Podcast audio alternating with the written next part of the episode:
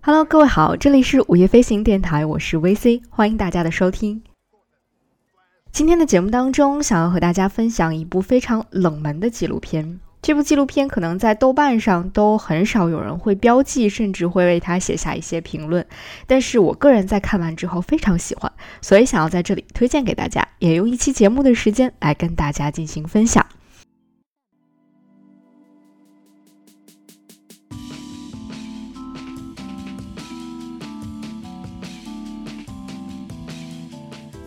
这部纪录片的名字非常的特别，叫做《Losers》失败者，或者有一个更为好听的中文翻译，叫做“铩羽”，铩羽而归的铩羽。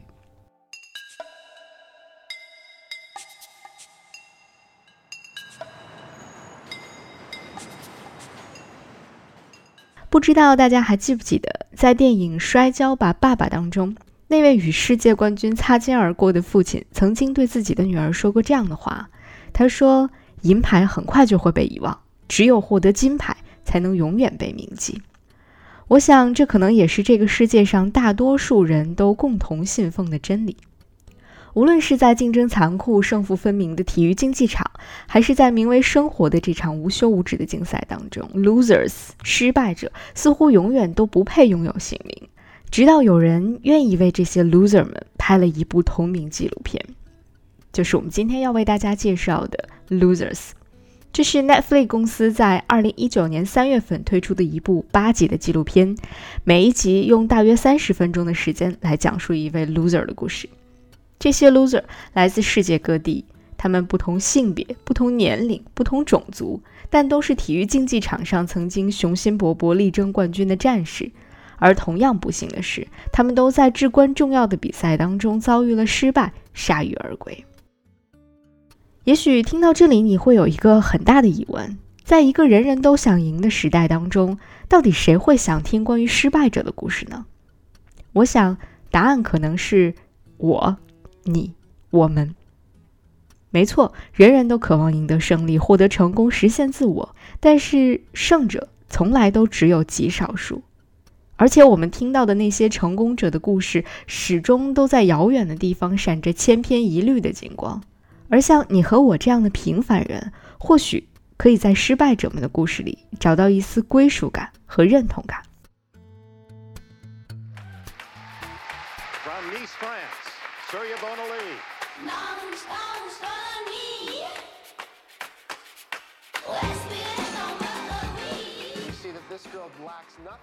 索尔纳·伯纳利，一位曾经活跃在上世纪八九十年代的法国女子花样滑冰运动员。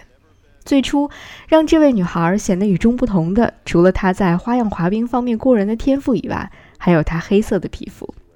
在那些严苛古板的评委们眼中，这位黑人小姑娘打破了他们对于女子花样滑冰运动员白皙的皮肤、优雅的动作、美丽的外表和服装的一贯要求。他们会说这个女孩不够漂亮，说她的衣服不够优雅，像一个小丑。在众多压力和非议之下，索尔纳用更加刻苦的训练和在欧洲各大赛事上的优异成绩，把自己送上了世界大赛的舞台。但是命运似乎从那一刻起，突然决定不再垂青于他了。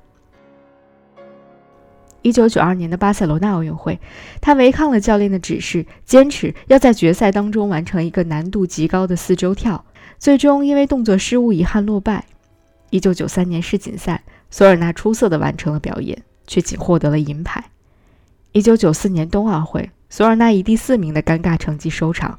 同年的世锦赛，索尔纳的表演堪称完美，却最终在评审团投票当中以微小的差距输给了日本选手佐藤有香。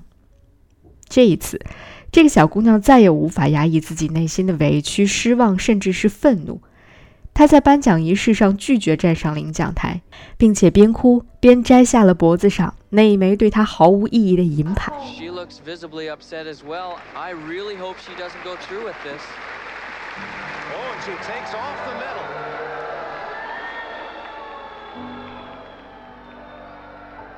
经年累月的刻苦训练似乎从来都不曾拉近他和世界冠军之间的距离。成功对于他来说。永远都遥遥在望，却又永远遥不可及。一九九八年的冬奥会，跟腱严重受伤的索尔纳很清楚，因为伤病和年龄的关系，这或许是他最后一次站上奥运会的舞台了。于是，在那一次的表演过程中，他做出了一个让所有人都大吃一惊的动作：冰上后空翻接单脚，稳稳落地。这个动作结束之后，气氛凝固了一秒钟，然后全场爆发出雷鸣般的掌声。什么？在冰面上做后空翻？站在冰刀上还能够单脚稳稳落地吗？观众们沸腾了，世界从此记住了这个独一无二的黑人女子花样滑冰运动员。但是也从那一刻起，她成为了一个因为违反了比赛规则而受到处罚的参赛者，一个在其职业生涯当中从未获得过世界冠军的 loser。二十年后的今天，索尔纳已经四十多岁了。但他依然在冰面上滑行，不过早已经不再是为了所谓的成功。他成为了一所花样滑冰学校的教练，每一天带着学员训练，其中很大一部分学生是黑人。索尔纳用他的故事来告诉这些孩子们：黑人女孩也可以滑冰。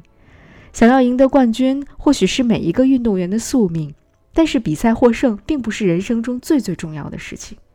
因为你不需要等一个奖牌去改变自己的人生。一九九八年冬奥会女子花样滑冰的冠军是谁？可能大多数人都已经不太记得了。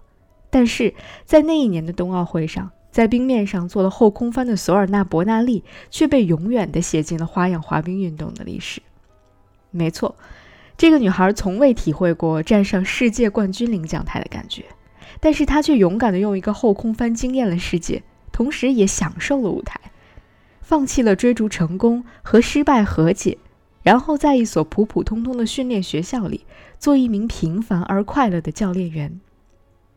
也许你会说，时代和命运没有偏爱过她，甚至近乎残酷地对待了她。但是，他却穿过了是非成败的窄门，走出了属于自己的路。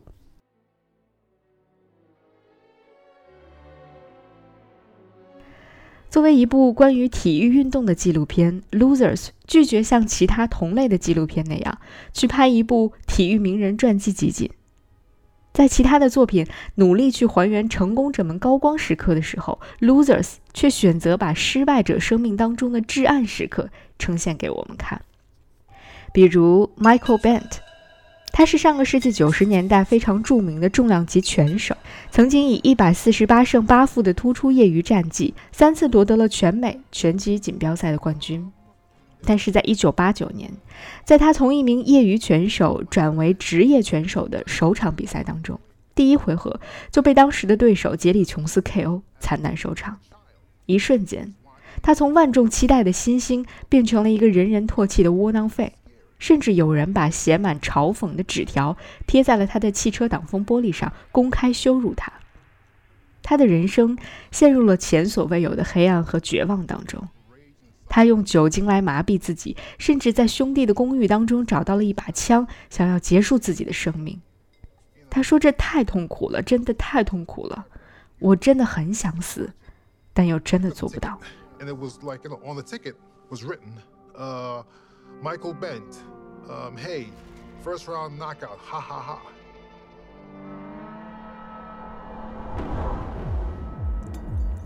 尽管在这之后，他又在众人的推动之下重返拳坛，甚至曾经爆冷登顶过 WBO 重量级冠军宝座，但是很快就在首场卫冕战当中被对手击倒，住进了医院，彻底退出了拳坛。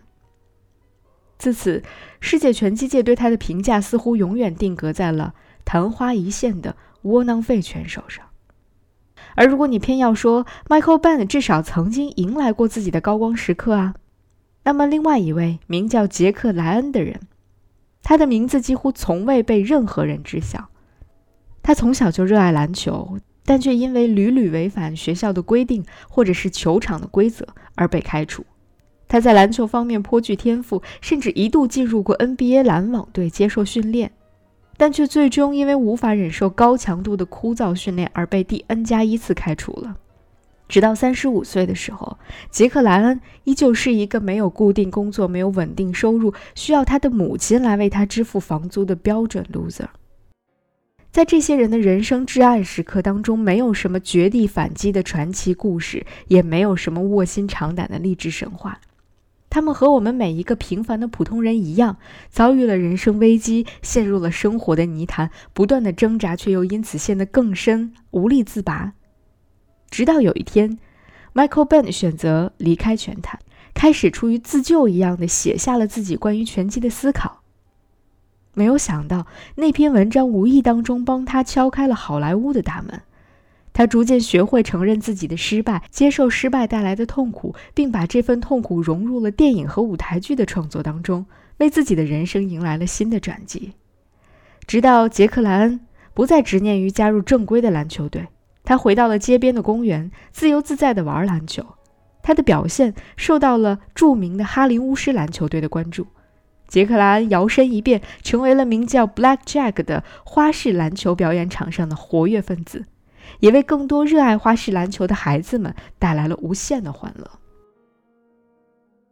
这样的故事，与其说是一种激励，不如说更像是一种慰藉一样，因为它让我们知道。你不再需要从哪儿跌倒的就一定要从哪儿爬起来，不再需要永不言败，不再需要被成王败寇的枷锁牢牢禁锢住。你可以像英国那支不入流的脱魁球队一样，仅仅因为赢得了保级资格而欢欣鼓舞，即便那场比赛的功臣是一只狗。你也可以像一次又一次跑进撒哈拉沙漠马拉松的毛罗一样。即便你连前十名都没有进过，但依然会出于热爱而持续的奔跑。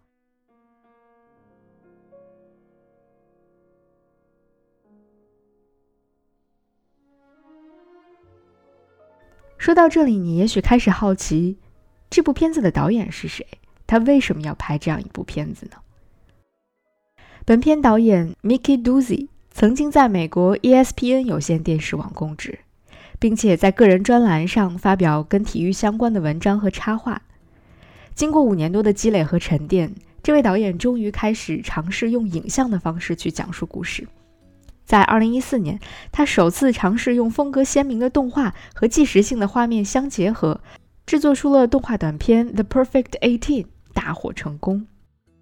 而更多人认识他是在2016年，他用同样的方式。讲述了日本一批从未获得过胜利的赛马的故事，名字叫做《The Shining Star of Losers Everywhere》，失败者之光。这部影片在北美最大的纪录片电影节 Hot Docs 上获得了最佳短片纪录片奖，这也成为了 Mickey Doozy 创作《Losers》的信心来源。日本那一匹名叫春丽的赛马。失败了一百次，却还是会第一百零一次站上起跑线，并因此在全日本拥有了大量的粉丝。人们喜爱春丽，即使输掉所有的赌金，也要为春丽加油的原因，是因为春丽的故事，这匹一直在失败却一直站在起跑线上的赛马的故事，和日本无数普通民众遭遇的困境是一样的。而只要春丽下一次还能够继续参赛，人们心中就还有第一百零一次。继续生活下去的希望。Mickey Doozy 曾经说：“失败比成功更为常见，但我们却几乎很少讨论它。”就是出于这样的想法，他带领着自己的创作团队走遍世界各地，去寻找并记录下那些失败者们的故事。他们当中有一些人从未接近过胜利，是彻彻底底的 Nobody，无法拥有姓名，但却带给自己和他人无限的快乐。有一些人在距离胜利最近的地方跌入谷底，几乎摔得粉身碎骨，但却从此拥有了重新拼凑自己人生版图的机会。也有的人获得了世俗意义上的成功，获得了冠军，拿到了金牌，却因为破坏了体育运动最宝贵的精神，只赢得了全场观众的一片嘘声。